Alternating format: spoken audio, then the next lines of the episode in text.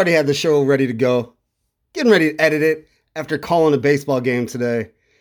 Then realized game three, the Chicago Bulls Milwaukee Bucks series was on tonight.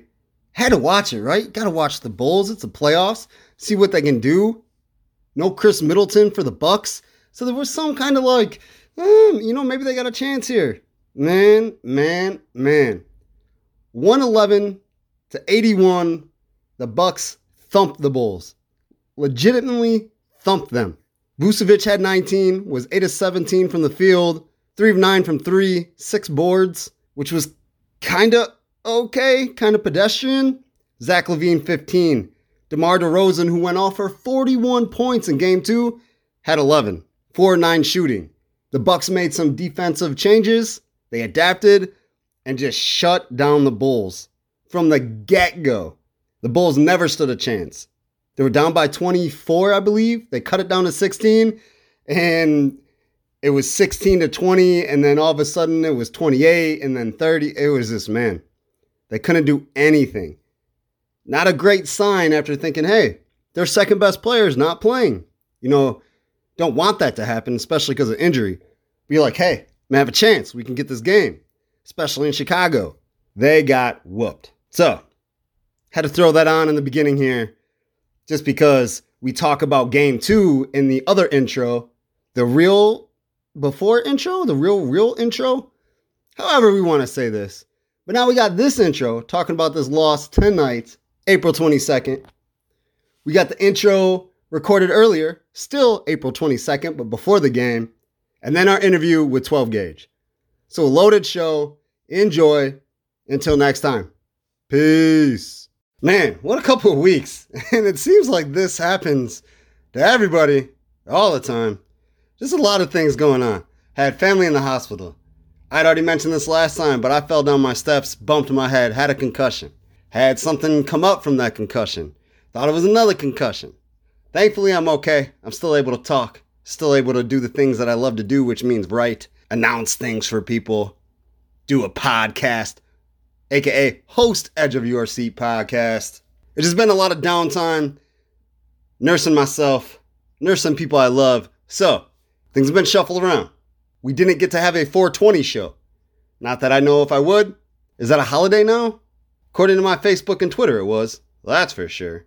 I don't engage. I don't partake. Don't know if it should be legal. But who am I to say? I'm not a politician. But it's definitely prevalent in our culture. No doubt about that. Well, this show was already halfway done before all these things were happening. So let's finish it up, polish it up. And it's kind of crazy because I wrote for my little script that I kind of try to follow. Don't like write down every single word I say, but give me a, a blueprint, something to go off of while I'm doing this. And I was talking about how crazy it is, how life works and changes and things like that, because WrestleMania was April second. And when I was a kid, I was all about wrestling or wrestling. That was my thing. Grew up watching it. The Hulk Hogans, the Ultimate Warriors, the Ric Flairs. I could continue to name and name and name and name and name. Watch it from when I was a kid. So we'll say late eighties. I was born in eighty-five. By eighty-nine, ninety, I was definitely paying attention to Hulk Hogan. Definitely had a t-shirt. Had definitely been to two or three wrestling events in Rockford. Then I got in trouble. My mom's like, hey, you keep trying to wrestle your sisters. You can't do this no more. No more wrestling. So I, I was grounded or suspended from wrestling for actually a couple years. And then the Attitude Era in the late nineteen nineties came, and wabam. Of course, everybody that was thirteen, fourteen, fifteen, in their twenties or thirties was watching it then. Stone Cold Steve Austin, Bret Hart, Shawn Michaels, W C W War, Sting, Diamond Dallas Page, Goldberg, the N W O. We know them all. But that was my childhood. Then I stopped because I was in sports and, you know, girls and all that kind of stuff. Trying to figure out what I was doing career-wise, even though I knew what I wanted to do, just had to put in the work. You go to college, all that stuff happens. But then afterwards, and you're working, and then you're sitting at home, and you're like, hey, I go out to a bar or I watch something on T V or do something productive. You know, productive doesn't always win out, and because of money and because you don't need to drink all the time, you know, watching T V won. and wrestling came back into the picture, and I watched it for another like eight to ten years before I kind of recently kind of struggle here and there just watching Royal Rumbles and WrestleManias. And that's where we're at. I didn't watch this year's Royal Rumble until two days before the WrestleMania, so I could kind of catch up, see what things were happening. Who had won the Royal Rumble? Who was fighting in WrestleMania? Things like that. I'm not saying it's not as interesting to me as it was before, but let's face it. Let's just face it.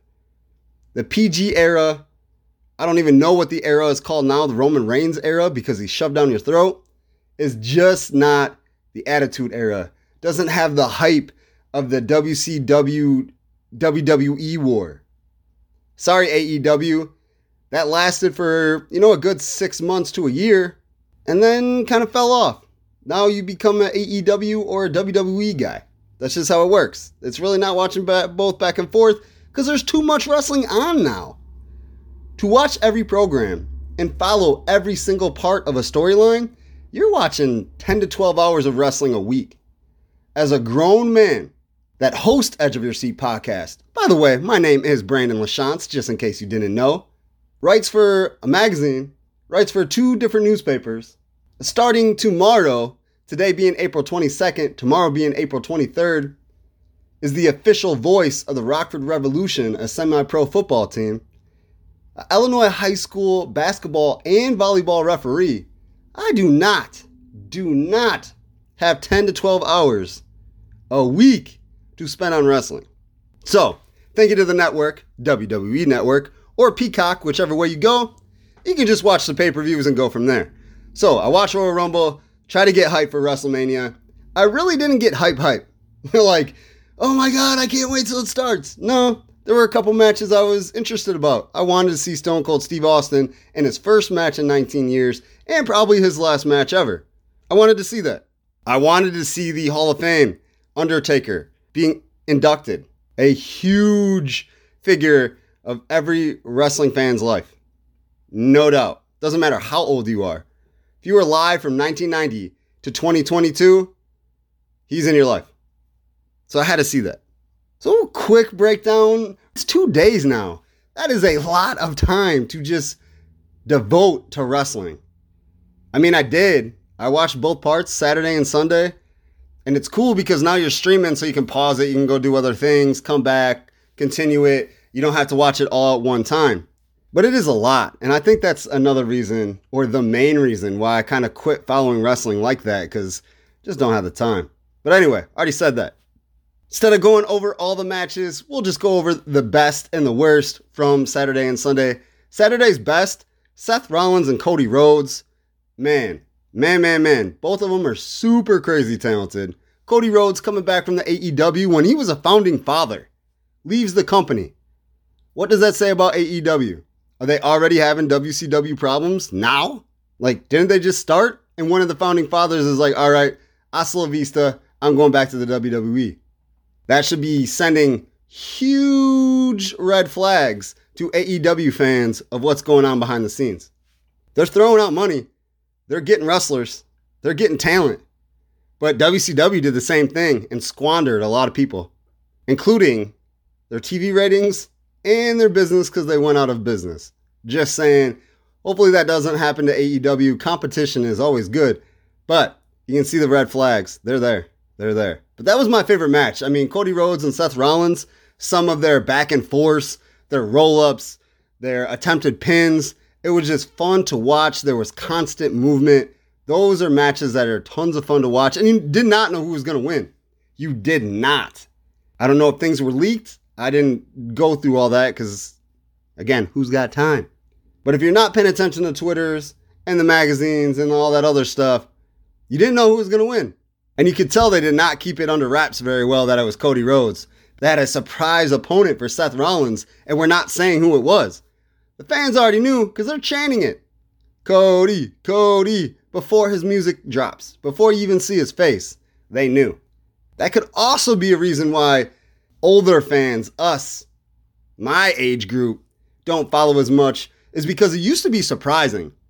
There wasn't the internet coverage and the Twitters and the Facebooks and the news sites that are like T M Z and just trying to drop everything before it even happens. We already know it's scripted, but at least let us be excited about changes or something crazy that's going to happen. Like Cody Rhodes leaving A E W to come to W W E, but that's not there anymore. So it takes that excitement away. Becky Lynch and Bianca Belair was good. It was good. They went at it. Belair beating Becky was super cool. You got to have title changes at a WrestleMania. And Belair, from what I understand, has set herself up to do so. So that was cool. Ronda Rousey, Charlotte was cool. But then the ending, you're like, all right, you know, this is just to prolong storylines. And that's what they're doing, which is cool. But that takes it away from the top of the mountain. So Seth Rollins, Cody Rhodes, my favorite, as in terms of wrestling. My most entertaining match was definitely Steve Austin and Kevin Owens. No D Q. Stone Cold doing Stone Cold things. Kevin Owens doing Kevin Owens things. I love Kevin Owens, by the way. And I'm glad that that's who they linked each other up with. Steve Austin, Kevin Owens, Kevin Owens, Steve Austin. For Austin's last match, that's how it should have been. I liked it. Wasn't award-winning wrestling, but entertainment value, yeah, yeah, it was cool. The worst match, I mean, the Usos, Shinsuke McNamara and Rick Boggs, that wasn't that cool. Rick Boggs got hurt, blew out his knee. So I don't know if I want to call it that as the worst match of the day of Saturday, but it wasn't that cool. And Miz and Logan Paul versus Rey Mysterio and Dominic Mysterio were just kind of boring. It's kind of predictable. You knew what was going to happen. So I'll probably go that one. Sorry, Mysterios. Miz, Logan Paul's a joke anyway to me. Take yourself back to your reality YouTube and stay there. You're not an athlete.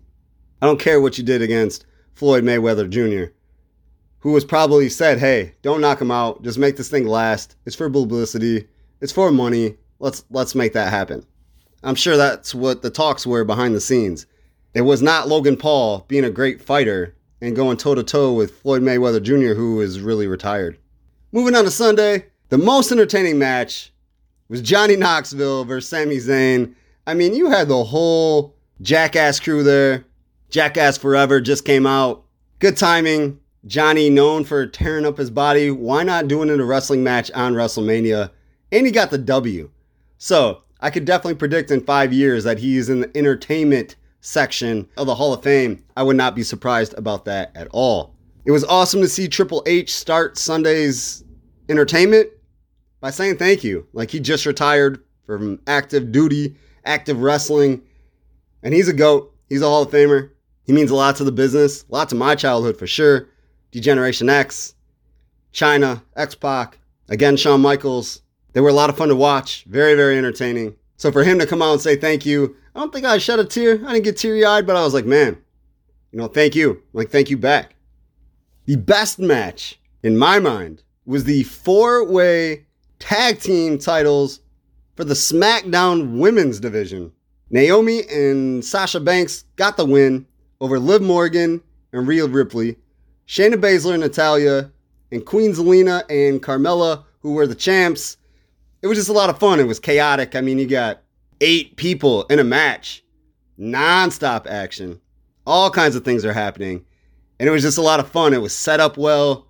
Naomi and Sasha got the win. Sasha's a great wrestler. Naomi's super athletic. It was just a lot of fun to watch. And there was real wrestling. Like, they can go. All of them could go. The worst match to me was probably Omos. Omos. Well, I think it's Omos. And Bobby Lashley. Not a fan of Bobby Lashley. I think he's boring. And Omos is just a seven-foot goon. I don't mean to say goon. But if you look through the history of the W W E, the great Khali, guys like that, that are just really tall, they're supposed to be crazy strong and beat people up, but they become robotic or stiff and just not a lot of fun to watch. And I feel that this guy, Omos, is that guy. So, wasn't a lot of cool wrestling moves, just a kind of like bunch of punches and let's see if Bobby Lashley can knock him down. And that was a wrap. That was the match. And we cannot talk about the Sunday part of WrestleMania without talking about Brock Lesnar and Roman Reigns. I mean, cool match. It was going on and they were doing their thing. And then bam, it's over. Brock Lesnar hits him with a couple moves. Roman Reigns keeps kicking out. F fives, whatever. Doesn't faze me. And then Roman Reigns hits a fluke spear, and that's it. If you follow wrestling, It was all over Twitter. Like, why is that the main event? And why did it end like that? Again, pushing Roman Reigns down our throats. But they do the same thing with Brock Lesnar. So it is what it is.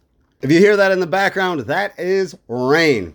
April showers bring May flowers. We better get a lot of flowers in May. Raining constantly. But that's my WrestleMania breakdown. It was cool. It was entertaining. But just a lot of hours. A lot of hours for an okay time. It's not mind-blowing anymore. It's not, oh my God, it's WrestleMania! No, that that kind of, that's faded. Been around for so long, it's every year. And the the quality, the entertainment of the show is not the same as it was before. But I'll probably keep watching because it is WrestleMania. And they still got seventy thousand people to come to the Dallas Cowboys Stadium and watch it. And they had the Cowboys cheerleaders there, which never hurts anything. The reason we start this off talking all about wrestling is because our guest, our guest, twelve gauge, Gage Noonan from La Salle, Peru, continuing his wrestling career. We spoke in November. He had a show in the area, and we had to have him on. Had to. So we talk all about wrestling, all kinds of cool stuff. His career is progressing in a fantastic fashion. Good for him. He's doing his thing constantly. He puts in the work and just wants to be a wrestler. He's all about the A E W. You'll find that out in this interview, this conversation. It's all about A E W. W W E, I mean, they had good characters and good wrestlers when he was growing up as well. But he loves his A E W. Likes the product way better, and that's, if he got an opportunity, that's where he would want to go. And before we get to Gage, we are bringing it back with Bring It Back. Breaking down an album that you voted for off of the Rolling Stones Top five hundred Albums of All Time list. Been a while since I had it out there. Listen to the album, which is Kid Cudi, Man on the Moon, tons of times.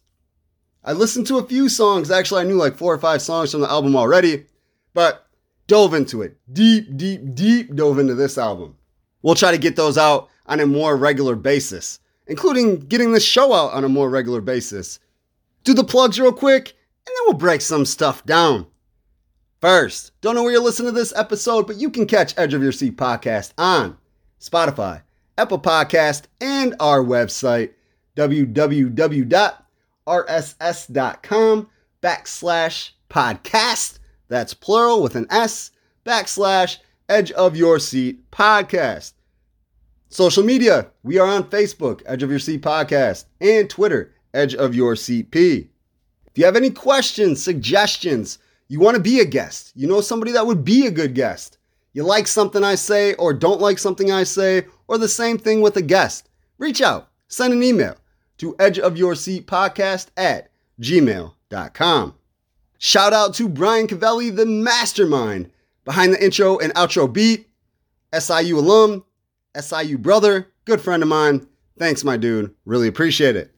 And this show is brought to you by Mendota Ford, a community dealership that is here for you.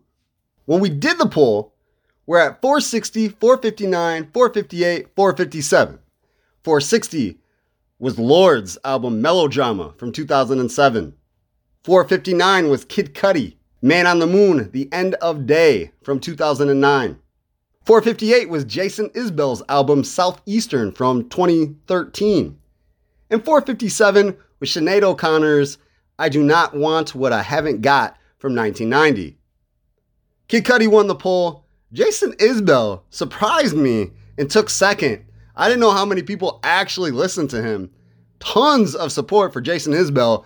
After we figured out who the winner was, I went and listened to a couple songs just to see what missed out on. Good stuff. He's talented, no doubt, no doubt. I'd never even heard of him. People are like, oh, you got to check him out. He's good. Well, I listened to a couple songs, and I agree. I agree. I thought Sinead O'Connor was going to win this. I really did. Maybe the nineteen ninety prestige of her shaving her head and her weird videos and stuff like that rubbed, you know, is gone. Not rubbed off, but just rubbed away. So I was expecting her to, to do a little better than she did. She finishes third, and Lorde finished fourth. I'd heard the name, but don't know if I know any songs. At least I don't know any songs off the top of my head. Probably heard him on the radio or something like that. But not none that I could say, oh yeah, that's her, that's off that album. Nothing I could do like that. So Kid Cudi wins, and I was excited. I was, because I'd heard a few of the songs. Day and Night was a banger right after my college career, so I listened to that one a lot. The Pursuit of Happiness is still one of my top five songs ever. That song means the world to me. So I'm like, oh man, I gotta check out this album. I'll be super happy listening to this. And I listened to it a lot, because initially, when I first listened to it, I was not impressed.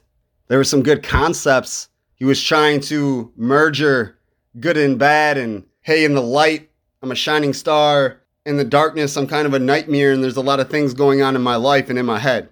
Cool concept. I mean, we all kind of battle our demons and our angels and stuff like that. I just wasn't really impressed, so I kept listening to see if I could get impressed, if I could get excited about the whole album instead of just a couple songs that I already was. And I don't know. I probably continue listening to the same songs that I did before and maybe add a couple. And we'll see which ones. But first, let's talk about Kid Cudi and then the album process itself. And then we'll go talk about each song and rank them. Kid Cudi was born January thirtieth, nineteen eighty-four, just a little bit older than me, as Scott Raymond Seguero Mascutti. He was born in Cleveland, Ohio, so he's another Midwest boy. And this album, Man on the Moon, The End of Day, was his very first album. He's had seven since, so eight altogether. And they're based on the premises of his childhood: depression, loneliness, alcohol and drugs, heartbreak, spirituality, and celebration. I mean, it's life, right? That's what he's talking about, which is cool. I mean, he does got a lot of real content in here, like real things. Cudi was kind of discovered because of a mixtape. He came out with a mixtape called A Kid Named Cudi. Kanye West heard it, signed him to Good Music in two thousand eight. Bro, you're talented. Come in. So he knew things were moving for him if Kanye West brings you in. Kid Cudi has won two Grammys and one Urban Music Award. Day and Night, which I referenced earlier, earned the first Grammy and had three Grammy nods as well. He's got six nominations and two wins. He's also won a Video Music Award from M T V. He's got some awards, doing his thing. He was in a twenty twenty-one film called Don't Look Up. I haven't seen it. You let me know if you have, if it was any good. He has done a lot of collab work with Kanye West, actually. He co-wrote four songs on Kanye West's album, eight oh eights and Heartbreaks, which we will probably see on this list eventually. I don't see how we don't. In twenty eighteen, Kanye West and Kid Cudi formed Kid See Ghost. That was the name of their duo. And a lot of people think it was one of the best albums of the year. I've listened to it. It is phenomenal. Over his eight albums, Kid Cudi has sold twenty-two million dollars. He's owned his own labels. He had Dream On. It is now defunct. And now he owns Wicked Awesome Records. So he's trying to be an entrepreneur too. You know, making sure he's getting money on the other side of it, not just being the talent. Even though he has eight albums and his career kicked off in two thousand eight, he's still relevant. April ninth, just a few weeks ago, he performed the song Stars in the Sky, which is off Sonic the Hedgehog two soundtrack, and Pursuit of Happiness, which I referenced earlier, at the Kids' Choice Awards. So he's still doing his thing. He's still around, getting picked up for movie soundtracks. I think he sticks out to the younger generation, though, because, I mean, Man on the Moon. He's got a couple Man on the Moon albums. For some odd reason, him and Travis Scott with Astroworld, just the out-of-body galaxy universe topics or ideas, themes, speak to some people. And that's how they're gaining their audience. Good for him. It's kept him in the limelight. Even through these eight albums, in my mind, this is the only one that sticks out that I'm like, hey, Man on the Moon, End of Day. I remember that when it came out. I don't really remember the releases of the rest of them. But he had releases. He's had eight albums. And now he's on soundtracks for Sonic the Hedgehog two. So I would say he's doing his thing. The album itself, Man on the Moon, End of Day, was released September fifteenth, two thousand nine, his debut album. And it is the first installment of the Man on the Moon trilogy. So there's three albums called Man on the Moon out of the eight albums that he's done. What is cool about this one, his very first one, is it's narrated by Common. If you're a Midwest guy and you listen to hip hop, Common from Chicago, in the two thousands was the man, that voice, his style, everything. You wanted to listen to Common. So to have Common narrate your first album, that's pretty epic. He had production from Kanye West. That speaks volumes. Plain Pat, Dot the Genius, Alchemist, Rat-a-tat, all huge producers at this time.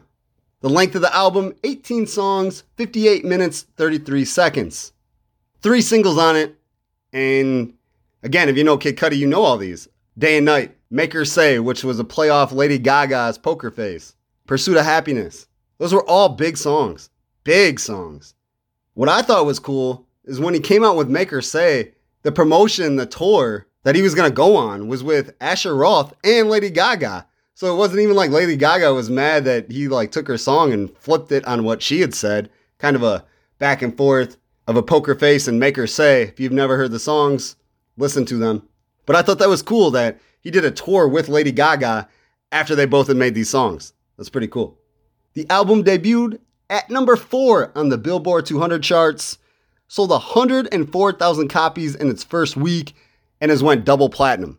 If you look at how it's kind of classified, it's classified as psychedelic, indie pop, rhythm and blues, electronic, rock, and then add a touch of hip hop. I still think it's a hip hop album. You can throw these other things in. It's kind of psychedelic hip hop, but it's a rap or hip hop album to me.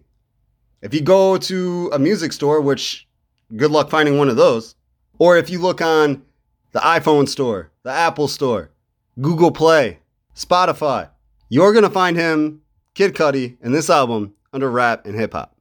But like I said, I was super excited that this won the poll. It was cool. Glad I got to listen to it. I just wasn't impressed as I thought I would be.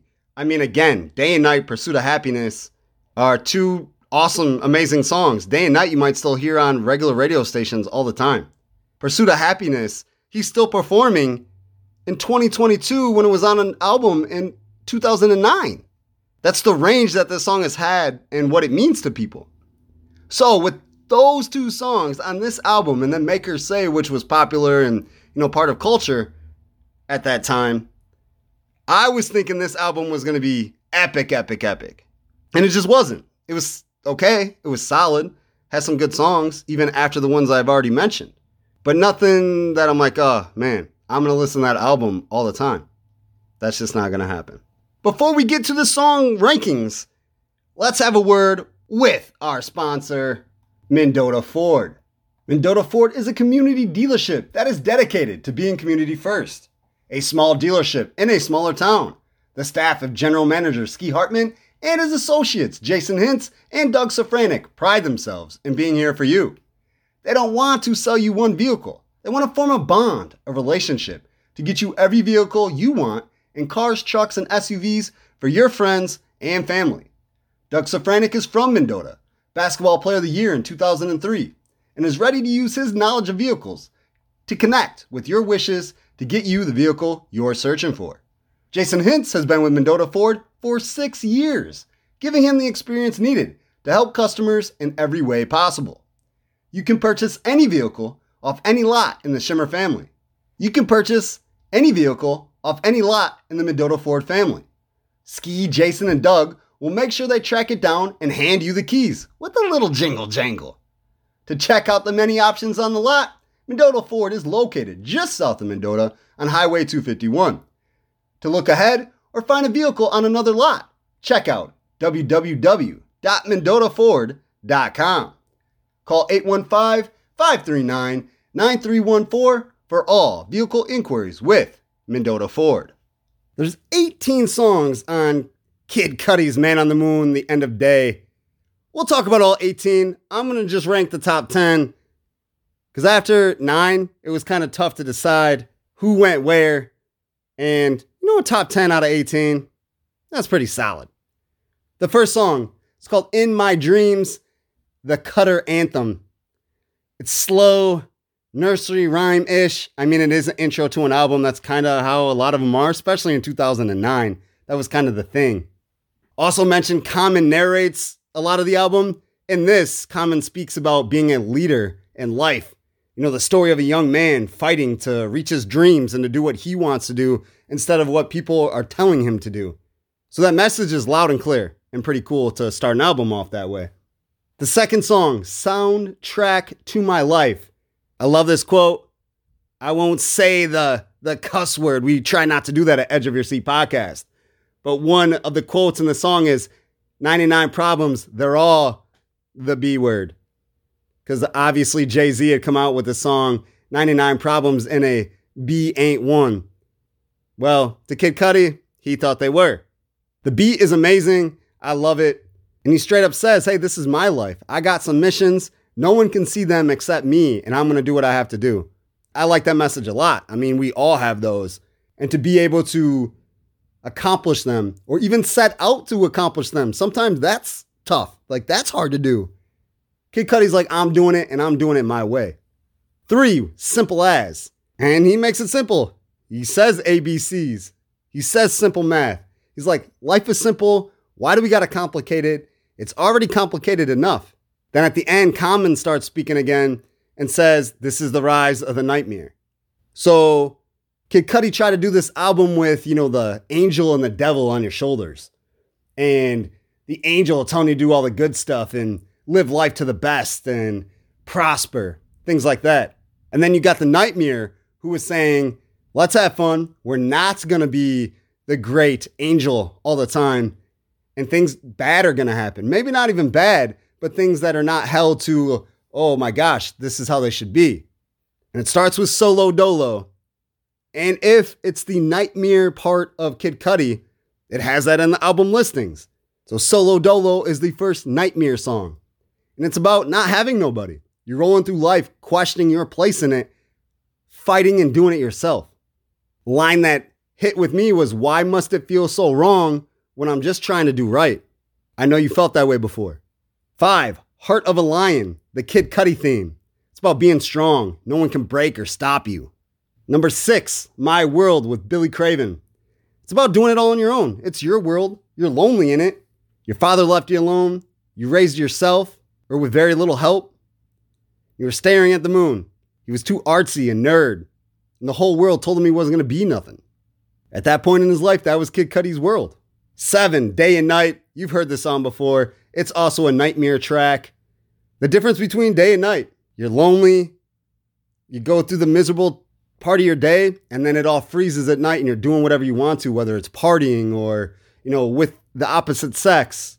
Because at night, you see the life you made, the success, the girls, the parties, and you just go in sliding into your white Nikes.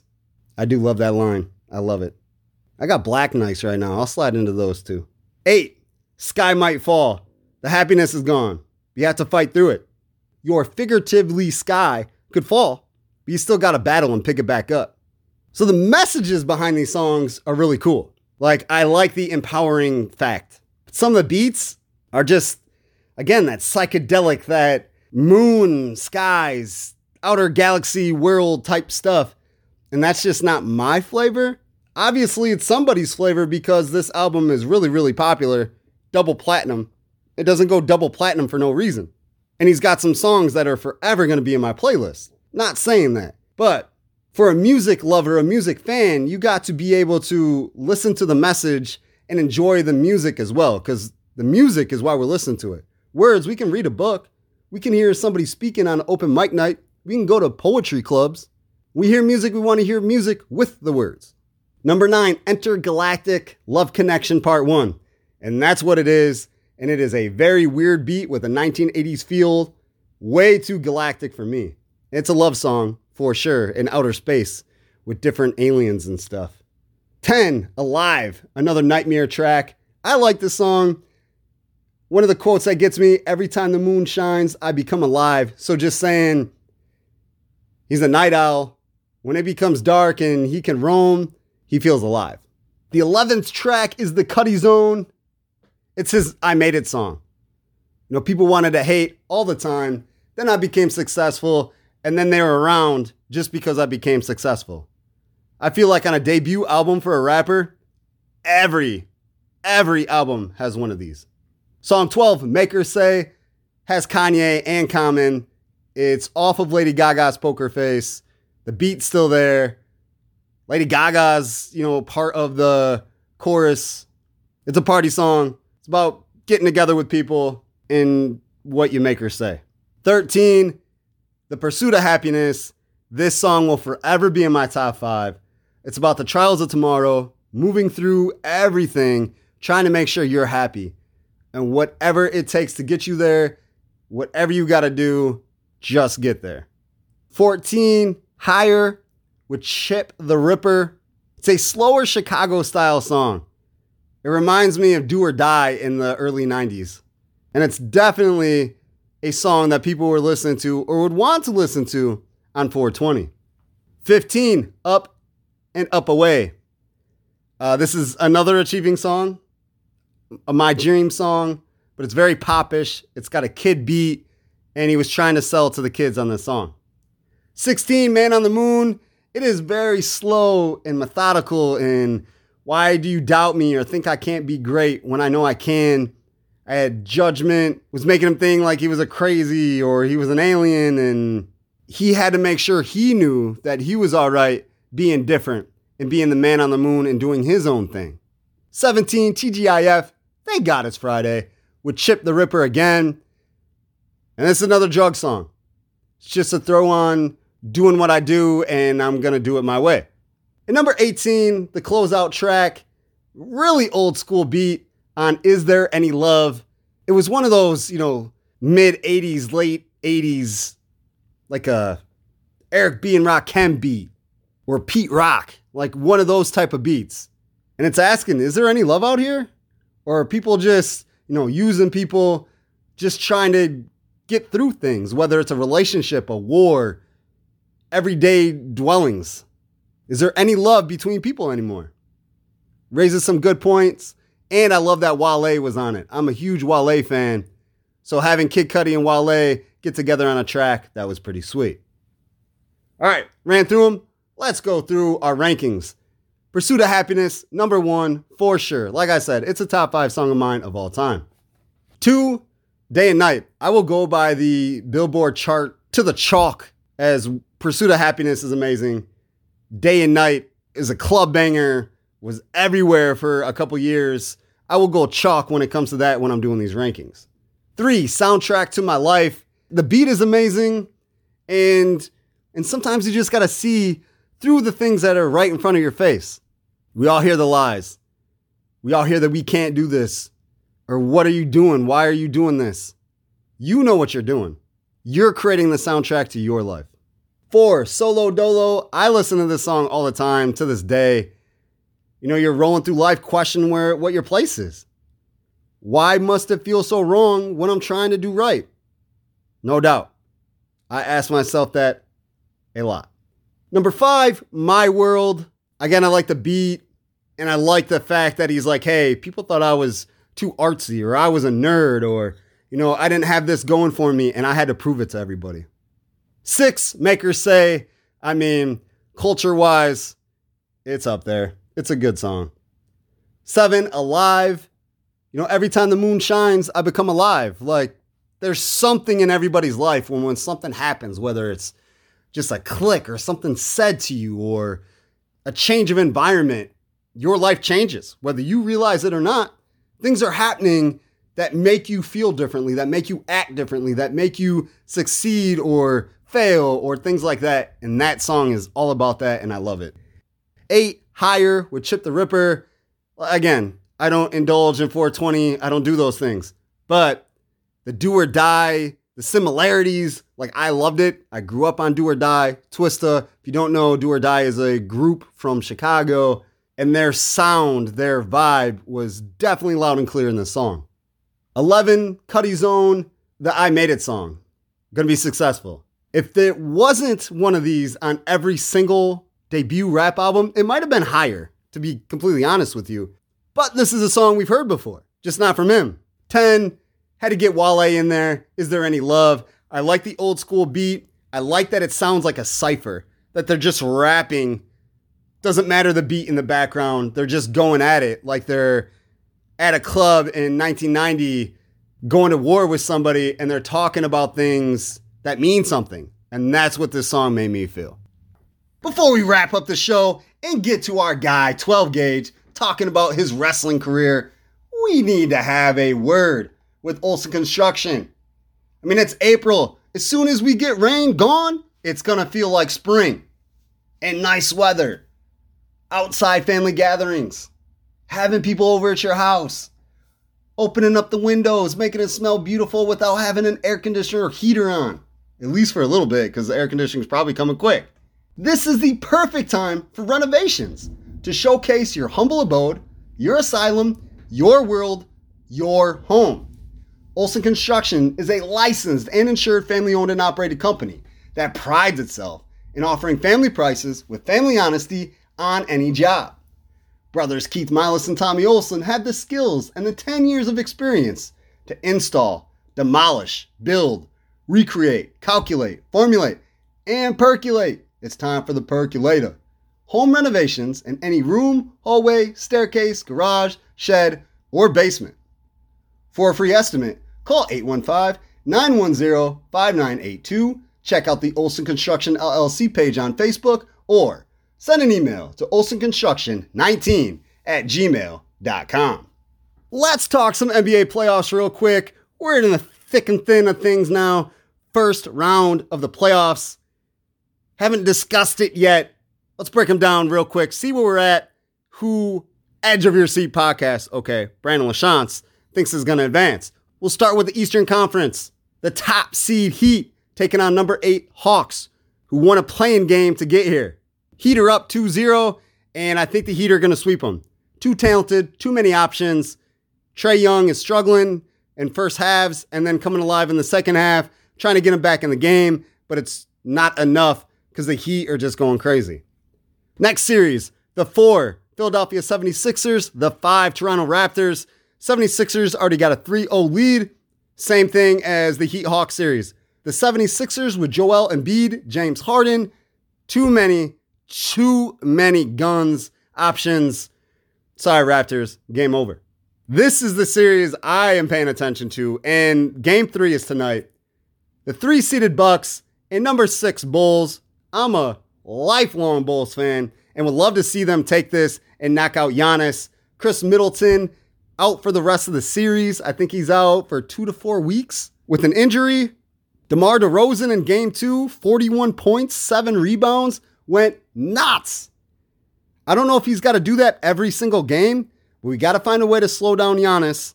And I think the Bulls may have a shot to upset the Bucks and take them out of the postseason. That would be amazing. We'll find out what happens in game three tonight, but it's tied one one at the moment. The Celtics are the two seed against the Nets, who are the seven seed.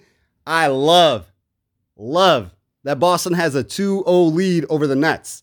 Not that I love the Celtics, although Jason Tatum is a great player. So is Jaylen Brown. Al Horford is amazing, even in older age. I just like the underdog stories. I know the Celtics are the two seed and the Nets are the seven seed, but to knock out Kyrie Irving and Kevin Durant in the first round, that to me is an upset. That's an upset. I'd love to see it. Western Conference, Suns and Pelicans. Suns the top seed, Pelicans the eight. It's one one. I think Suns are going to run away with this, but Pelicans are vibing right now. Brandon Ingram is playing out of his mind, which is awesome. C J McCollum adds that shooting threat that they didn't have before. And another option that's a top option. I think the Suns take it, but it's not going to be easy. This one surprised me. The Mavericks are the four, the Jazz are the five. The Mavs have a two one lead without Luka Doncic, who suffered a knee injury at the end of the season. The Mavs have a two one lead. I thought the Jazz were a really good team, and coming into this season, they were like my top three teams in the West. Sure, they finished five, but I just thought they had the right mix of players to get it done.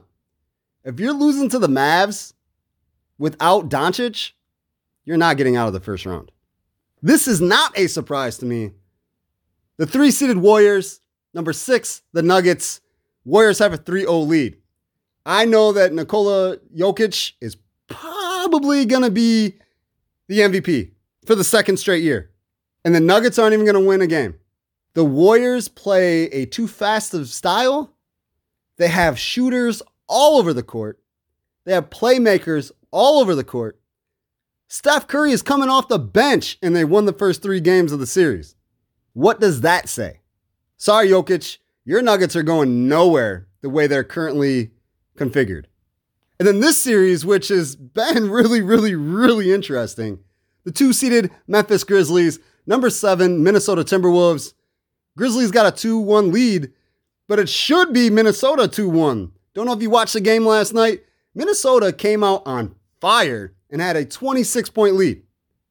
Grizzlies come back, cut it down to like five or six, and then Minnesota goes up by twenty. And the Grizzlies come back and win the game by nine. I know basketball is a game of runs, but that is absurd. So crazy. So it's going to be interesting to see what happens. Minnesota is not a bad team. And if you ask me, I think Memphis is in a number two seed. I love Ja Morant. That dude's going to be a stud for a long time, barring any injuries. So this series is going to be great to watch. Hopefully you're watching the N B A playoffs. Great time of the year. I mean, it takes about three months, but you find out who the best team really is. That's why I love the N B A playoffs, because, yeah, the N C double A tournament for college basketball is awesome. There's Cinderellas and one game and can we do it this day? But there's also those fluke wins. A lot of these upsets, they play one hundred times. They're winning one or two of those games. And it just happens to be that day. One team is off. The other team is on fire.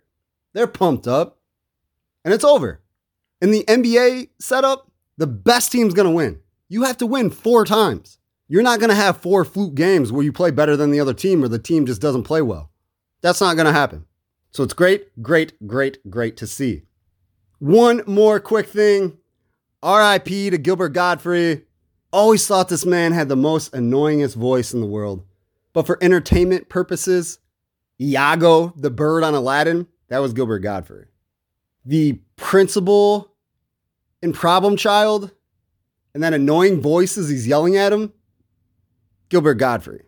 Like, that was who I remember him as. His voice is now iconic. And what he did in movies and T V and everything that he did for his career, iconic. Rest in peace. Thank you for keeping me entertained. No doubt. Well, we got to get to our man, twelve Gauge. Talk about his wrestling career, everything he has going on. Until next time, peace.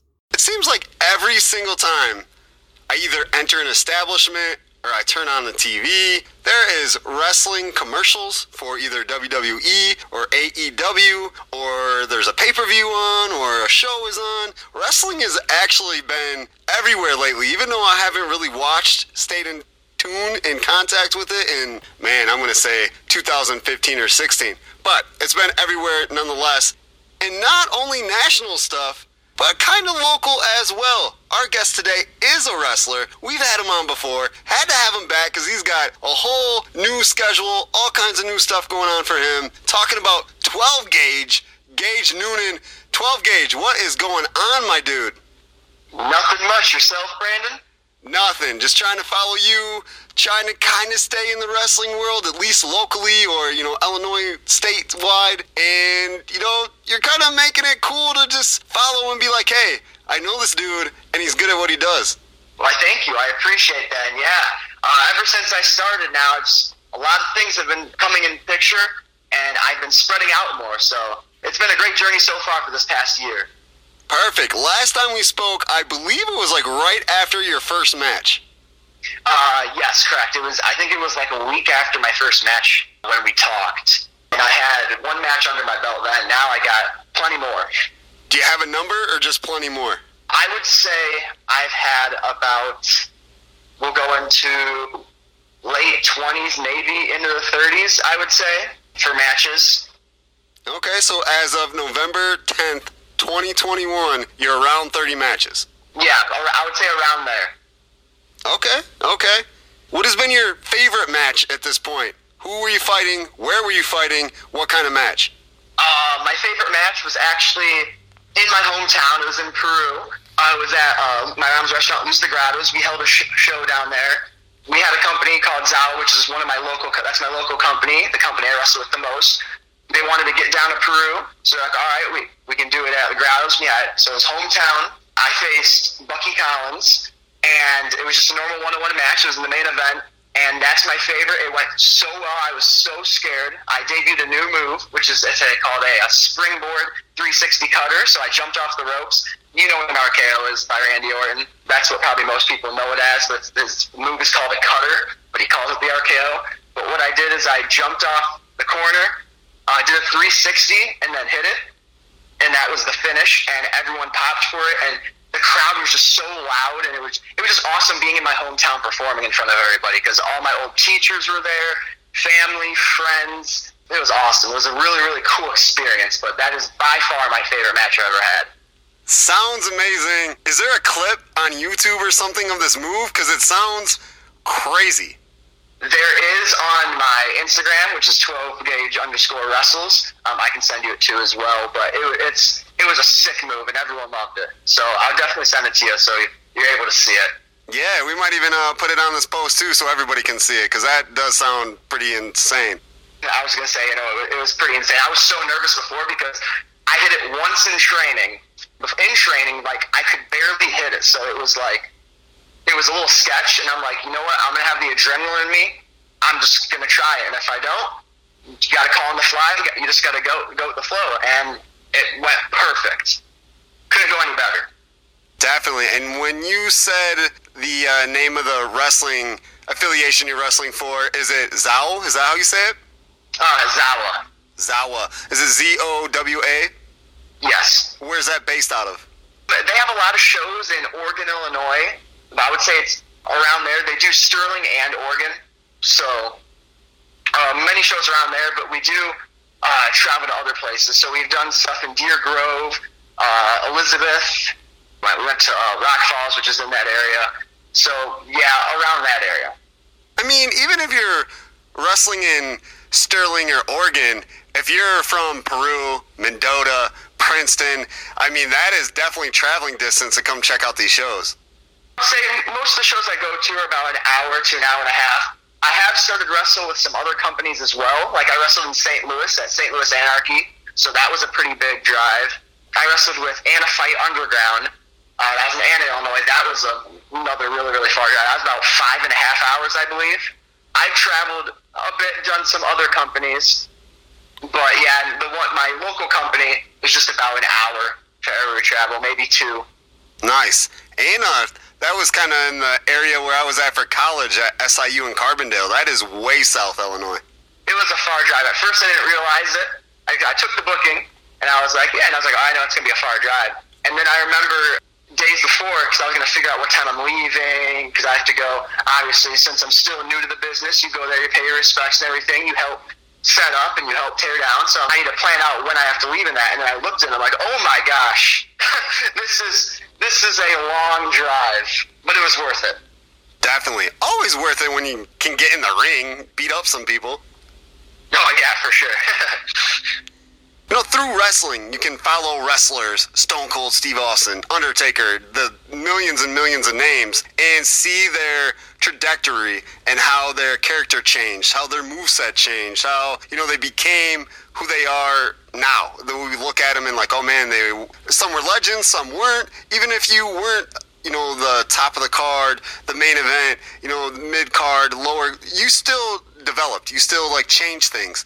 In your career so far, you're thirty matches in, what are some changes, some developments that you've seen in either your character, your gear, your wrestling style? What has changed so far in your first thirty matches? I can tell you what. The number one thing that has changed most is my character. I have been able to get out there more and work with the crowd way better than I, my first match. Like, my first match, going back and rewatching it, for a first match, it's good. But going back, it's just one of those things, you know, when you like look and you're like, oh, I don't want to watch this. You cringe a little. You're like, oh, I can't, I can't watch it. Uh, that's what that video is when I go back and watch it. But going back there, I didn't think I worked the crowd once. I think all I did was just get on the top row after um, I did something, and I was like, yeah, let's go. Uh, and it was, that was, I think, it. And now I work with the crowd so much, and the crowd, and I get the crowd into it more, which is awesome, and that's a big part of wrestling because, yeah, obviously knowing what to do and technique and everything is very important, but working the crowd is the number one thing you got to do in the match, because if the crowd's not invested, then you're not invested, and you know it, and you can't perform at your peak. So you got to know the crowd's in it, and you got to get them in it. My first match, too, I had tights I got off of Amazon. That was my first ever gear, and now I have my own custom tights. They're red and gold with my logos on the side and the button, and it's, they're pretty sick. And I do right now have another set of gear uh, being made. I can't show it or anything because I don't, I don't want to spoil, but it is Power Rangers themed, so it's and they look pretty good, I'll tell you that. They're very expensive too, so I'm hoping they turn out very, very well. From my first match on with move-wise, uh, at first, I was doing, I would say a little more, obviously, as the basic moves. There was some cool moves I was doing, and then now, like I said, like with the three sixty springboard cutter, I have enhanced my moveset, and I've added a lot more. Uh, one of my favorite wrestlers, his name's Will Ospreay. He uh, wrestles in New Japan. He's actually doing a tour in the U S right now. A really big inspiration to me for uh, my style of wrestling. I like to look what he does and then not copy, but I like to see, all right, I want to do some type of form of this. And then you tweak it up a little bit and you figure out what fits you the best. But definitely out of any everything that's improved, my character has improved a thousand percent. Awesome, awesome. And still going with twelve Gauge, that's the name. Yes, uh, the Boomstick twelve Gauge. Boomstick's my nickname, which is short for shotgun. Okay, okay. I mean, with a name like Gauge, you kind of had to do that, right? Yeah, it was either that or I remember when I was a little kid, uh, I would wrestle with all my friends. We'd post on YouTube and everything in uh, the backyard. We had our own little backyard company. And uh, it was either going to be, my name in there was uh, Eddie Bannon. It was either going to be that or it was going to be twelve Gauge. And I'm like, I want to I want to do, I want to have my name in it. So I was like, you know what, we're going to go with twelve Gauge. And that's how I picked with it. But I definitely know that I did the right choice. Oh, yeah, because you already got the nickname based off of, you know, a, a shotgun. And there's so many different move names and stuff like that that you can play off of that name. It's fantastic. My first finisher, I did a uh, front flip spear, and I would call it the Dragon's Breath, which is a modification to a shotgun. So that was, I really loved that name for that move. So is the three sixty cutter now your new finisher? Yes, that's my, my new and current finisher. I've had, I've done it for, I would say, probably a good probably ten of my matches. Do you ever get, like, nervous or anxious that you're going to miss it or mess that up? Because it sounds difficult to do. Oh, one hundred, one hundred ten percent. Anytime I go out there, I just, right before I'm going to do it, I just think to myself, I'm like, I could, like, completely mess up. Which once I did, and it, like, somehow covered itself. So it was a fair show I was doing, and I went up to do it, and it was, like, rainy before.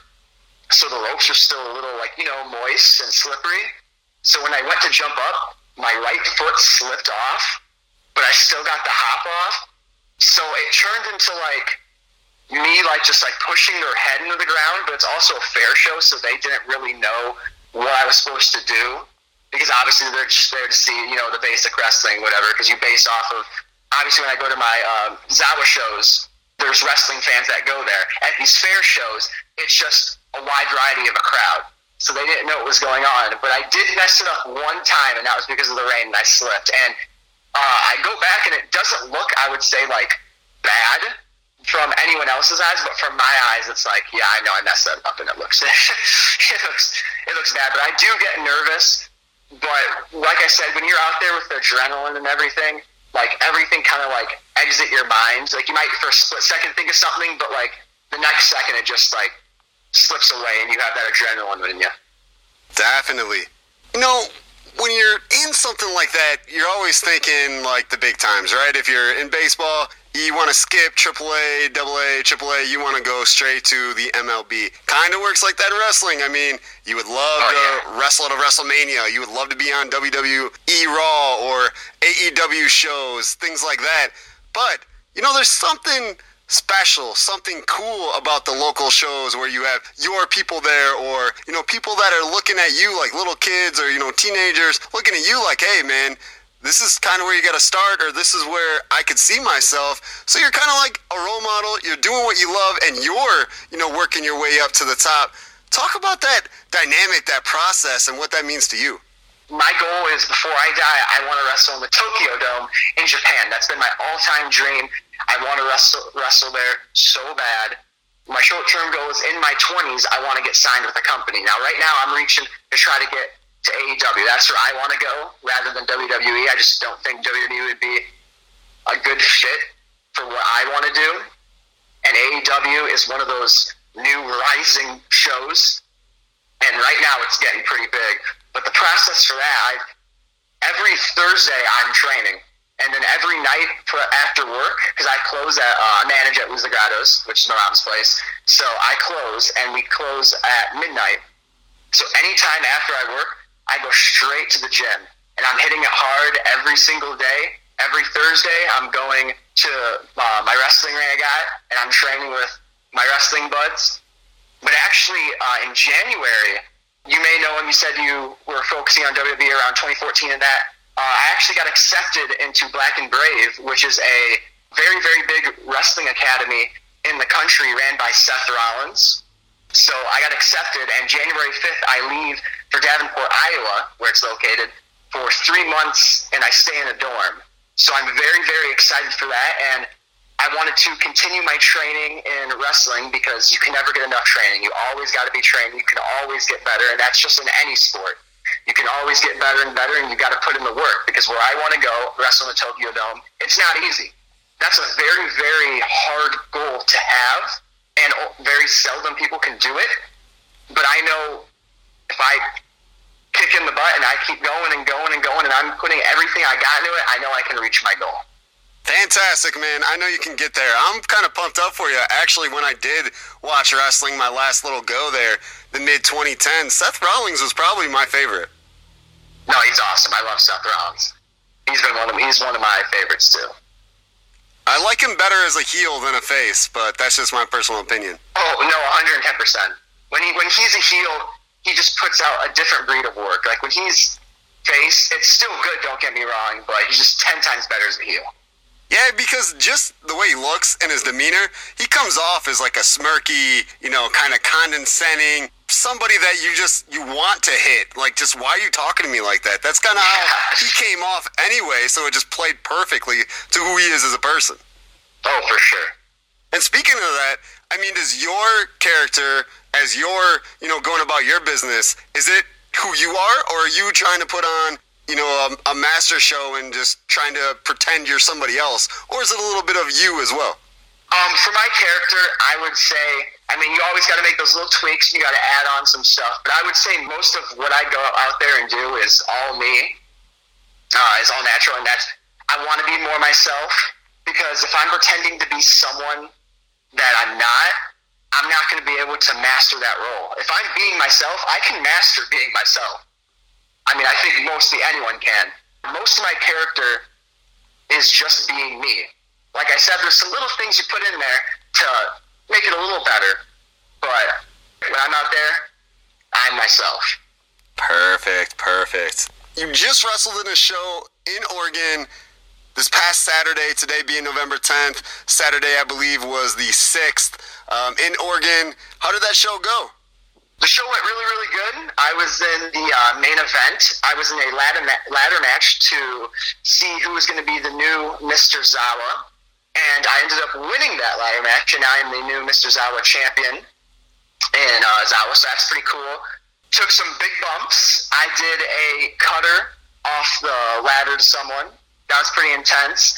I got powerbombed through a ladder, and as we speak right now, I have cuts on my arm and bruises on my back and a couple other cuts from that ladder because it completely snapped on one side, but the other side didn't snap because when he did the powerbomb, uh, he got more of the left side than the right. It was a pretty wicked bump. I also got thrown uh, into uh, the crowd, into a bunch of chair, steel chairs, so that was pretty cool too. Went very well. I would say the whole show, um, the whole crowd was a good crowd. Everyone was invested the whole time. So from start to finish, it was a very, very loud and rowdy crowd. It was awesome.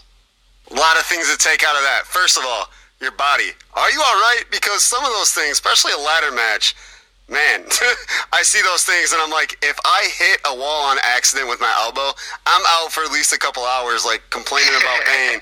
Some of the things you guys do in that wrestling ring is just unbelievable and not even a thought process that my body or pretty much anybody I know's body can handle that. Um, I'm gonna t- I'm gonna tell you what. Everything does hurt. Everything you see in that, it hurts. That ring is not like a trampoline. I'm gonna t- I'm gonna tell you that. And not many people can go into a ring and just take a bump, which is when they fall. And it's just, the ring's not for everybody. So when people say, like, oh, wrestling's fake and everything, I'm like, all right, how about you take a body slam? Well, then you'll see that it's fake. But, no, the ladder, I'm okay from it. It didn't, I would say, really hurt. I mean, when you're in the match, you have that adrenaline. When I got out of the match, just some of the cuts was stinging a little bit. But other than that, no, I have a pretty high pain tolerance. And, I mean, you got to for wrestling because you're always going to get hurt. You're always taking the bumps. You never get used to them. Never, ever get used to them. I'm fine, perfectly fine from it. Now, my parents were not too pleased about it. They were at the show, and my brother uh, came home with my nephews, so they came and saw the show, too. And he, he was in the Army for six years, and he even told me, like, that is the stupidest thing you could possibly do. But, I mean, you got to do what you got to do. You got everyone over. The crowd popped for it. And in wrestling, like I said, you got to do what you got to do to make it where you want to go. And that kind of stuff gets noticed. Definitely. Since you said your family, let's give out some shout-outs and names. What are your parents' names and your brother? My mom's name is Mary. My dad's name is Mark. And then my brother's name is Josh. And then I do have a sister um, named Mia, too, as well. Perfect. And your parents are the owners of Los Degrados, probably one of my, it's in my top three of pizzas. It is. Oh, I thank you. I appreciate it. I love it. But my mom is the one that owns Lou's. My dad is actually the uh, head show director for American Crew. I don't know if you know what that is, the hair product. I did not, but okay, cool. Yeah, no, he's the head show director for that. So that's pretty, that's a pretty wild and awesome job for that. Yeah, nice, nice, nice, nice. Very good. So you were raised by two successful people and trying to teach you how to go about your business the same way. Oh, yes, no. And I go to my mom's, because my mom also does uh, run a music or booking business called Indigo Road, and she holds concerts and tours. Like, she just had a Kane Brown tour that I went, I went to one of the concerts. I took my girlfriend, so it was, it was pretty awesome. We got front row for that. But um, she has a lot of concerts, and she does nitro circuses, and she teaches me a lot of business. I'm going to tell you what, she's a very, very successful businesswoman, and that's one person I want to learn from.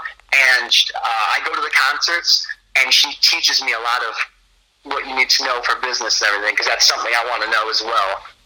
Because obviously, wrestling, you never know, at any given time can go straight down the drain. Yep, anytime, like a snap of your finger, it's over. Yeah, exactly. I mean, one one wrong bump I take or move I take or anything, it's it can be game over. So definitely. What's your girlfriend's name? Uh, Aubrey. So you just said how, you know, your parents at the show in Oregon were like, man, that's kind of crazy. I hope you're not killing yourself. You got a girlfriend. I'm sure she probably, you know, feels some of the pain with you. I mean, I'm sure they support you because they're at your show, they're watching you. But what are the talks with the family, the girlfriend, about what you're doing and, you know, taking care of yourself? Obviously what parents do, they do get very, very worried. But my mom, dad, and girlfriend all support me. Me and my girlfriend actually watch A E W every uh, Wednesday and Friday. And we're actually, this weekend, going up to a movie theater watching Full Gear, their pay-per-view. So that's going to be very awesome because they're playing it in theaters. They support me one hundred percent. My dad goes to every single one of my shows. My mom goes when uh, she can, and same with my girlfriend Aubrey. But they know that this is my dream, and they're not taking away or anything. They're not telling me don't do it. They're not telling me not to do it. They're just telling me to be careful, which is what every parent does to their child. They always tell me you got to be safe, you got to be careful. But they support me, and they help. They help me a lot through everything. So definitely. And how old are you now? I'm twenty. Just twenty. You have so many years left that you can do whatever you want to in this business, really. Oh, yeah. No, I'm, I'm glad I started very young because now I got a long time left, a lot in me. No doubt. But even with that, twenty years old, you know, they've been watching you, supporting you, doing this. Like, you have a ring, right? You still got the ring that they purchased oh, for yeah. you? I got that ring. Like I said, every Thursday I'm in that ring training. Actually, after this, I'm going in to get, I'm going to go to the ring, get a good workout, get a good, nice cardio, uh, blow up workout. I, whenever I get the chance, I go, I go there and I train. I mean, you got a ring at your parents' crib. I'm like, hey, I can wrestle anytime I want to. That's fantastic. Yeah, no, it's awesome. It's, it's a childhood dream. I'll tell you what. And every time I talk to you, I say that just to, like, remind you, like, what you're doing is pretty awesome and pretty special. Well, I appreciate that. Thank you so much. No doubt, no doubt, no doubt. Going back to the Oregon show, you said you're Mister ZOWA and it's a championship. So are you kind of like their world heavyweight champion? Not exactly. So what it is, is there's the ZOWA championship, then there is the fireweight championship, and then uh, there's the Mister ZOWA championship. Now, obviously the ZOWA championship is the, that's the world heavyweight. The fireweight championship and the uh, Mister ZOWA championship are their mid-card titles, and then obviously you have the tag team titles, and then you have the women's title. But what the Mister ZOWA title is, it's basically kind of like W W E's Money in the Bank. So whenever I want, I can cash in that Mister ZOWA title, and I will get a world championship opportunity. Okay, okay, I see you then. So you're like next up. Yes, basically. Basically, whenever, whenever I feel like it. Are you going to tell us when you're going to do it? I don't know. That that might blow my cover. you know, you know, I got, I got to... I gotta keep that little secret. I mean, when the time happens, uh, you all know, but... I mean, we're just trying to get the exclusive on Edge of Your Seat podcast. You can't hate on me for trying. I, I can't hate on you. Trust me, I'd do the same thing. So... Awesome, man. Awesome. Well, when that happens, I hope you walk away with that championship. Well, thank you. I appreciate that. For sure. Every guest on Edge of Your Seat podcast, we always have to play a game. We're going to play Hot Potato, and let's do wrestling version, wrestling style, because, you know, really don't talk a lot of wrestling on here, but when I have a wrestler, I mean, we have to. Oh, for sure. I mean, there's there's no other better thing you can pick. No, not at all. So in Hot Potato, I'll give you two people, places, whatever. We're going to keep this strictly wrestling because I love it. You just pick which one you like better, okay? All right, sounds good. This might get super hot because obviously it's a hot potato, and we're both huge fans of wrestling. At least me, the old school wrestling. I'll still check out that here and there. So hopefully you got your wrestling gloves on or something. Oh, I'm ready. Perfect. I'm ready to take on anything. I like it. I like it. Spoken like a true wrestler. A E W or W W E? Uh, A E W for sure. Uh, W W E now has moved away a little bit. They're they're now not really calling themselves professional wrestling. They're calling themselves sports entertainment. I'm the vibe of professional wrestling. I don't agree with the whole sports entertainment thing. I'm picking A E W all the way. Let's get into some wrestlers here. Stone Cold Steve Austin, Shawn Michaels. Oh, Shawn Michaels, one hundred ten percent. Can't go wrong with the Heartbreak Kid. Seth Rollins, I'm going to call him by his W W E name because, again, I haven't watched A E W. Dean Ambrose. That's a very, very hard one. But if I'm going to have to go with one, I'm going to have to go with Seth Rollins. John Moxley, uh, Dean Ambrose is very, very good and very, very talented. But the architect, Seth Rollins, is just our next next level. C M Punk, Chris Jericho. I'm going to have to go with Chris Jericho. And people might hate that, but believe it or not, I'm not that big of a Punk fan. I love Punk, don't get me wrong, but I first his A E W return, I don't think has been too hot. It's, it was it was good at first, but I think they overdid it a little bit. They've overused him a lot more, and it's just getting a little repetitive. But I would have to go with the GOAT, Chris Jericho. I love Chris Jericho. I don't think he should be outside of anybody's top five, but usually he's never in their top ten or fifteen, and I don't understand why. He is so good at everything he does. Oh, he's he is literally wrestling itself. Like, obviously, if you say it to someone that's not a wrestling fan, they're not going to know him. But if you are a wrestling fan, you know Chris Jericho. And Chris Jericho's done a lot for the business, inside and out. No doubt. No doubt. The Rock, Triple H. Ooh, that's a hard one, but I'm going to have to go with Triple H. Triple H is pretty, uh, he's a pretty sick guy. Cody Rhodes, Dustin Rhodes, a k a. Goldust. I'm going to have to go with Cody Rhodes. They're both really, really good, and Dustin his uh, smarts in wrestling is insane. But I've I've been a Cody fan. Not many people are, but I'm a big Cody fan. So I'm going to have to go with Cody Rhodes. Undertaker or Kane? Oh, can't go wrong with the dead man Undertaker. I kind of feel for Kane in this spot because I put him against, like, a GOAT, and I think Kane is a GOAT as well. Like, he kind of gets slept on all the time, but he was in the business for a very, very long time with one character doing amazing stuff. Oh, no. Without a doubt, Kane is amazing, and he's one of the best. If you put most people against The Undertaker, The Undertaker's just done so much for the business, and he's one of the icons. I mean, you can't, you cannot pick, you cannot not pick The Undertaker. Let's try this one. Kane or Big Show? I'd go with Kane. I think Kane has shown more character than Big Show. Big Show's done a lot, but I would go with Kane over Big Show. We're going to test your Kane ladder here. Kane or Kevin Nash, Diesel? Oh, I got, I got to go Diesel. No one can go wrong with Big Sexy. You kidding me? Kevin Nash, baby. Come on. He's in my top five as well. I love Kevin Nash. Kevin Nash is really, really good. Uh, I always loved his jackknife powerbomb. That thing looks so wicked. And just, I don't, I don't know if I ever want to take that. I'll, I'll tell you what, that, that's a devastating move. Hulk Hogan, Ric Flair. Ah, uh, without a doubt, the limousine riding, jet flying, kiss stealing, wheeling, dealing, son of a gun. The Nature Boy, Ric Flair. Woo! That was awesome. I am. I was trying not to laugh, but oh my gosh, that was great. You're definitely a wrestler. I love this.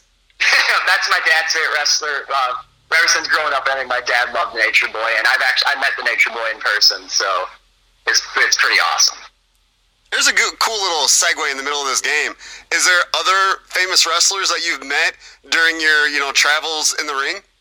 I've out of wrestling, I've done a, I've done a bunch of meet and greets as a kid and everything, but in wrestling, I have been on a show with Hall of Famer Rikishi in the W W E.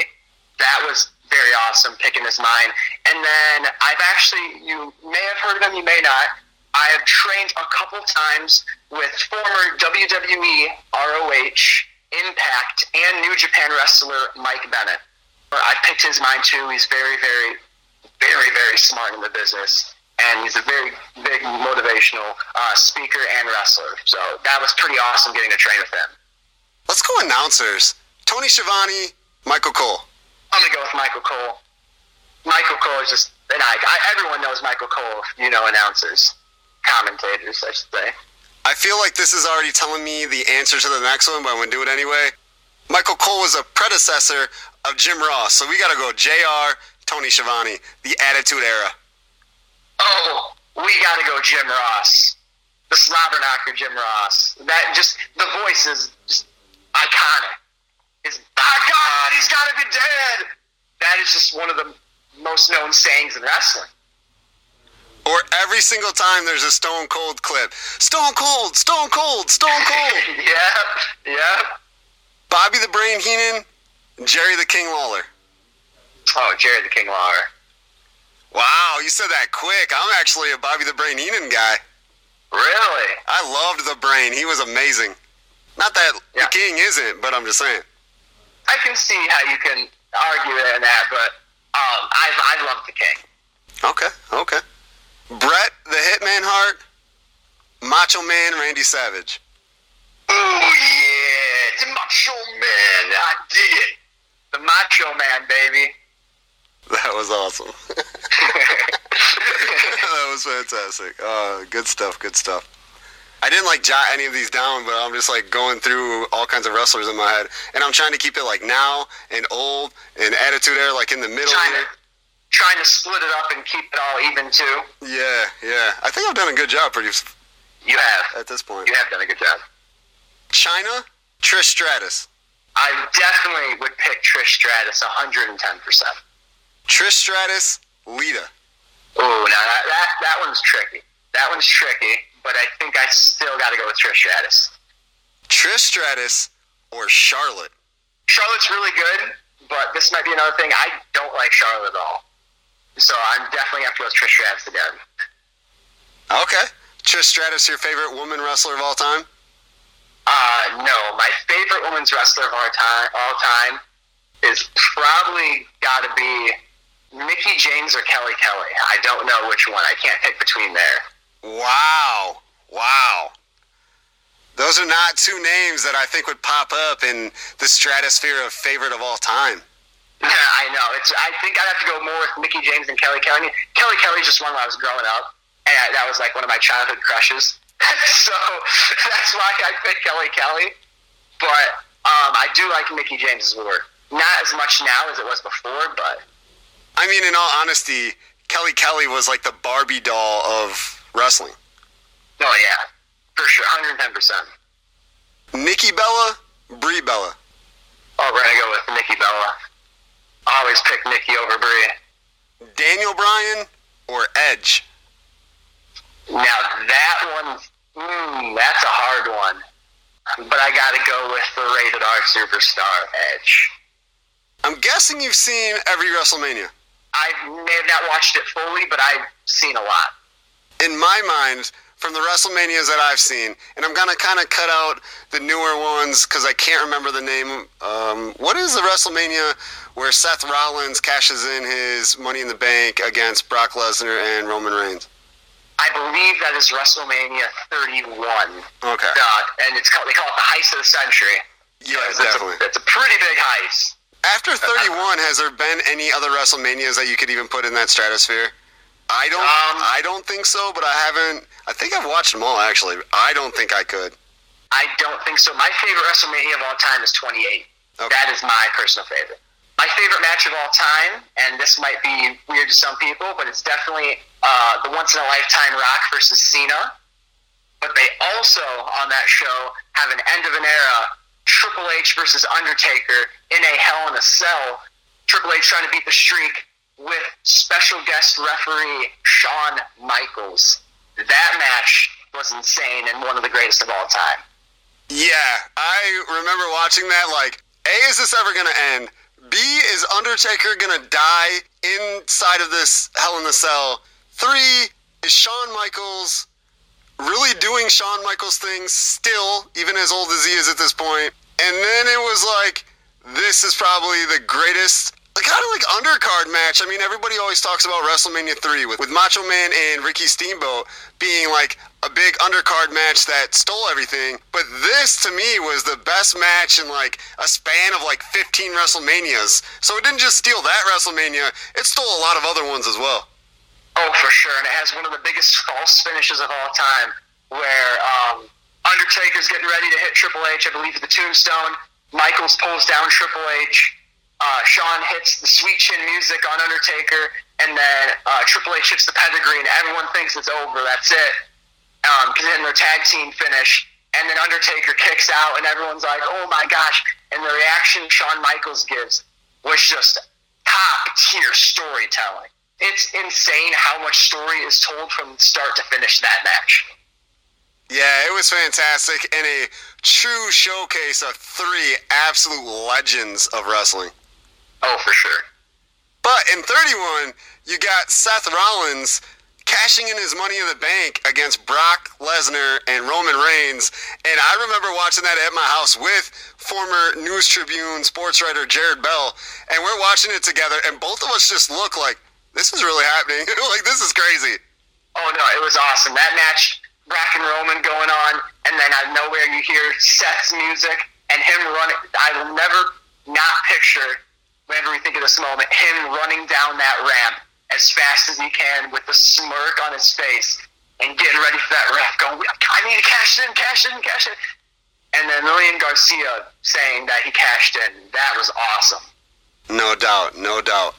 Two of my favorites as a kid, WrestleMania six, we're talking Hulk Hogan, Ultimate Warrior, the Ultimate Collision, I forget what they called it, it was either Ultimate Showdown or Ultimate Collision, something like that. It's called Ultimate Collision. Or WrestleMania fourteen, where Steve Austin beats Shawn Michaels and propels the Stone Cold Austin era into crazy stratosphere that really hasn't been matched ever since. Uh, between both of those, I got to go with uh, fourteen, Stone Cold and Michaels. I'm not a big, believe it or not, Warrior or Hogan guy, but I do, like I said, love Michael. So whenever, when Mister WrestleMania is in the picture, I'm always going to pick Mister WrestleMania. I do know you're a big Shawn Michaels guy. Indeed I am. That man, that man right there has done a lot for the business, even though he's had his ways with it, and sometimes it's not the brightest. Shawn Michaels is one of the all-time greats in wrestling, without a doubt. Just because, you know, throwing Attitude Era a couple times, and that's where I grew up, so that is where my heart is kind of at. I was in the middle of, like, the Golden Era and then the Attitude Era. So I was there with Hogan and Warrior and Macho Man, and I saw them in person. I saw uh, the Natural Disasters and the Bushwhackers and all those cool people, and then I saw... Oh, that's awesome. It was amazing as a little kid. And then as I got older, I'm like fourteen, fifteen, saw Undertaker, and I saw Brian Pillman and Owen Hart when they were at the Hart Foundation. I saw British Bulldog. I saw all of them in person. So... I kind of like, that's where my heart lies, even though the new stuff, I know there's people like Seth Rollins and Charlotte Flair and stuff like that. So that's why I kind of keep going back to that. But huge part of Attitude Era, W W F at that point, or W C W? Ooh, um, never really a big, I would say, W W F guy, even though obviously I wasn't born there at that time and I wasn't really watching. When I go back and watch it, I would just... W C W, in my opinion, that even might, some people be like, what are you talking about? The Attitude Era wasn't really my thing. Going back and watching it, like, I'm just, I don't know, I'm not a really big fan. I So I'm thinking W C W over that just because all the big hype, and it's, oh my gosh, this is the time W W E is going to get beat. And then every the tides turn, and then W C W goes straight down. But during their time, I picked W C W. nineteen ninety-six and nineteen ninety-seven for W C W were absolutely amazing. The problem oh, yeah. was is they kept with the same game plan, didn't change anything, and it got stale real fast. Like, everybody was getting jumped by the N W O, so you're getting like four or five just beatings from the N W O, and that was kind of it. And every single Nitro ended that way. Sting was getting beat up by the whole N W O. Ric Flair, the whole N W O. Diamond Dallas Page, the whole N W O. And that was like the show every single week for like a year and a half after like ninety-seven. I can see how it gets stale. Just I've seen the same thing, same thing. But between those two, in my opinion, I got to go with W C W. And I do understand why you would say that. I mean, I'm going to go W W E in this one. But at the same time, it was kind of getting gimmicky with Stone Cold Steve Austin doing the same stuff, whether he's driving a milk truck or a beer truck or something, yeah. attacking Vince McMahon. So it was kind of the same after a while. Yeah, but it was always funny. Whenever you're messing with the boss, it's always funny. Exactly. I agree. Well, this seems like a good spot to end. We just talked all kinds of wrestling. Always fantastic speaking with you, twelve Gauge, Gage Noonan. Thank you for joining Edge of Your Seat Podcast once again. And you know, these airwaves, these podcast waves are always welcome for us to chat. Well, thank you so much for having me again, Brandon. I appreciate it. I love being on your podcast. The first time was awesome, and now the second time's awesome. And hopefully in the future, I'll be able to be on again, because this was a blast.